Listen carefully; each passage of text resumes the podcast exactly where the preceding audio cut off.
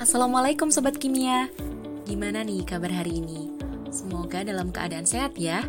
Amin. Meski angka covid udah mulai turun Harus tetap jaga jarak ya.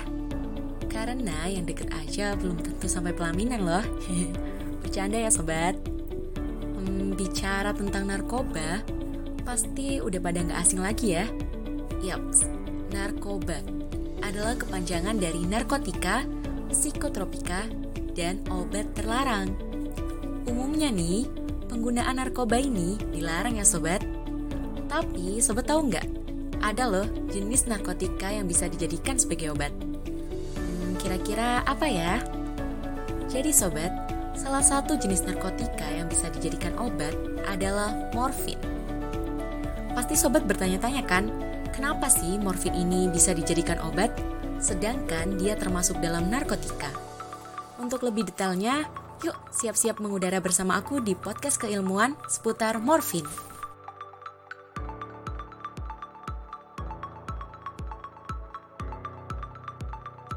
Morfin secara umum adalah alkaloid analgesik yang sangat kuat dan merupakan agen aktif utama yang berasal pada opium, yaitu tanaman semusim yang hanya bisa dibudidayakan di pegunungan kawasan subtropis. Dikutip dari histori, ilmuwan Jerman, morfin pertama kali diisolasi oleh Frederick Sartener tahun 1804. Morfin adalah obat yang digunakan untuk mengatasi rasa sakit dengan intensitas sedang hingga parah, seperti nyeri pada kanker atau serangan jantung. Morfin termasuk narkotika yang bisa dijadikan obat. Hmm, kok bisa ya? Morfin dijadikan obat? Jadi sobat, Berdasarkan Undang-Undang Nomor 35 Tahun 2009 Pasal 7 tentang narkotika menyatakan bahwa narkotika yang bisa digunakan untuk pelayanan medis yaitu golongan 2 dan 3. Hal itu dikarenakan golongan 2 dan 3 memiliki daya adiktif yang kuat yang digunakan dalam terapi dan bermanfaat dalam pengembangan ilmu pengetahuan serta mempunyai potensi ringan mengakibatkan ketergantungan seperti morfin, petidin, kodein, serta garam-garam narkotika dalam golongan tersebut. Morfin sendiri termasuk dalam golongan 2, sehingga penggunaannya sebagai obat diperbolehkan ya sobat. Lalu, bagaimana ya pandangan Islam mengenai morfin sebagai obat? Menurut kesepakatan para ulama, apabila tidak bisa atau tidak ditemukan benda halal yang digunakan dalam pelayanan kesehatan selain narkotika, maka diperbolehkan menggunakannya karena unsur keterpaksaan. Jadi sobat, penggunaan morfin sebagai obat dalam sudut pandang hukum negara dan Islam itu diperbolehkan ya, asalkan mengikuti aturan dokter dan tidak berlebihan. Sobat tahu nggak kenapa morfin bisa menghilangkan rasa sakit?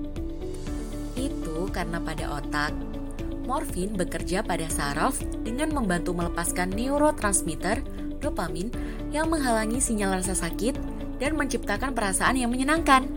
Itu sebabnya morfin digunakan sebagai pereda nyeri seperti setelah operasi dan cedera serius, serta nyeri akibat kanker ataupun serangan jantung. Sedikit informasi menarik nih sobat. Ternyata nama morfin itu diambil dari kata Morpheus. Dalam mitologi Yunani berarti dewa mimpi. Hmm, kenapa ya? Nah, jadi Penggunaan morfin ini bisa memberikan efek gangguan tidur atau insomnia dan mimpi buruk, sehingga disebut dewa mimpi.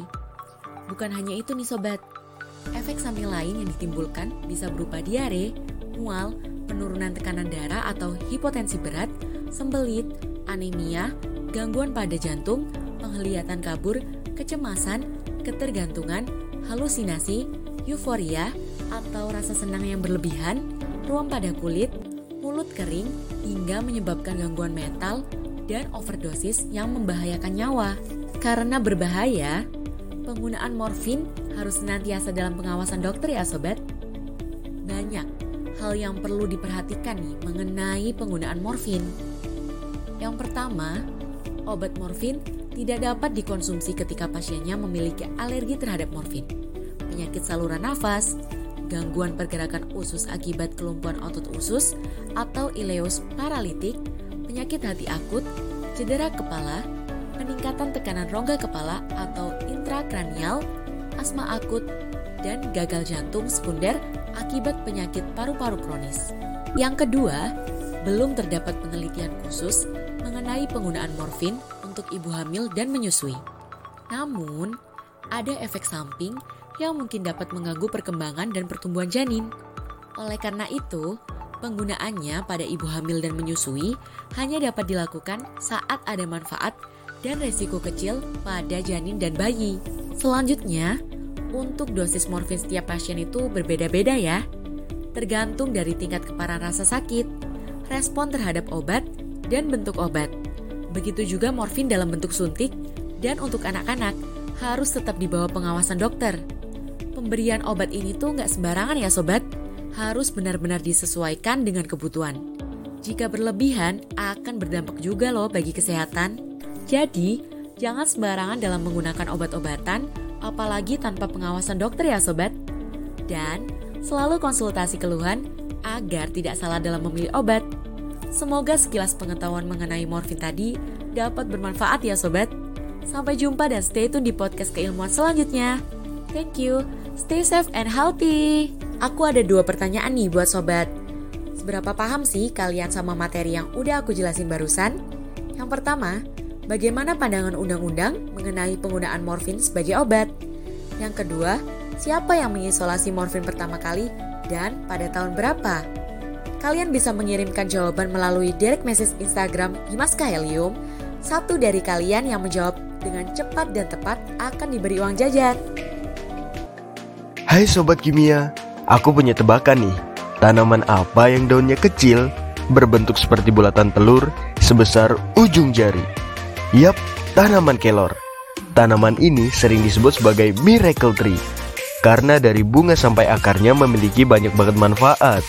Dan sobat tahu nggak sih, kalau tanaman kelor itu sengaja diciptakan oleh Allah sebagai tanaman yang menyejukkan dan menyenangkan hati. Daripada penasaran, yuk stay tune di podcast Kilmon selanjutnya yang akan membahas tentang kelor.